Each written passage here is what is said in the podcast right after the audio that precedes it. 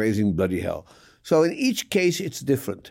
Go, going back to England, you know, in the 19th century, um, they had an option we don't have, and that is that a lot of people who were whose livelihood was terminated by the Industrial Revolution found their way to America, and uh, we don't have that kind of safety valve anymore. Uh, on the other hand, it's also true that our population growth rates are much lower, so you know the the congestion on the on the supply side of the labor market isn't nearly as bad, and the concerns about lack of employment seems to be dwarfed by, by the concerns about lack of workers. Meaning that if people are deprived of an existing livelihood, you know there could be ways of easing them into where they can bring benefit to society in some other way.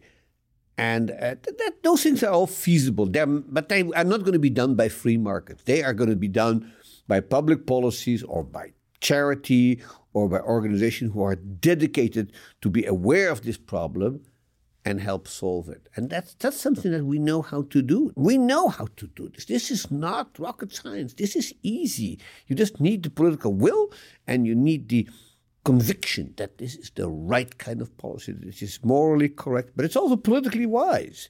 I mean, politically, uh, what you're looking at now is a process of depression and alienation in the American countryside that has led to these sort of Case Deaton people. You're talking about the, the deeply terrifying work of uh, Anne Case and Angus Deaton. These exactly. are the deaths of despair and the sort of anomaly within America where specifically white people without college educations uh, are have all kinds of worse outcomes. They're more likely to get sick. They're more likely to commit suicide, and and that that data is terrifying. That data is terrifying. When it first came out, uh, I mean, Angus told me he, he couldn't believe the numbers. He said, "This must be some mistake." They went back to the data, and then all of a sudden they realized what they were looking at. You know, but this is really, I think, a policy failure. I mean, this is not uh, something that society can't deal with. It, it's a specifically U.S. problem.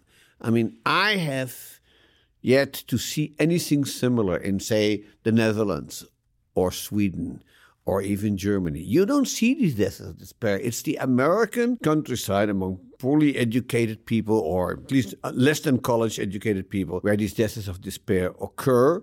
And uh, to my way of thinking, this has profound political consequences in the growing gap between rural America, or what is known sometimes somehow disparagingly as flyover country, uh, and the sort of bicoastal America in which this, this phenomenon is much less pronounced. And um, this is not unrelated to the fact that employment opportunities for these people are declining and that we, we have made very little effort in trying to soften the blow. Is there an inability of economists traditionally to talk about distribution that has contributed to that.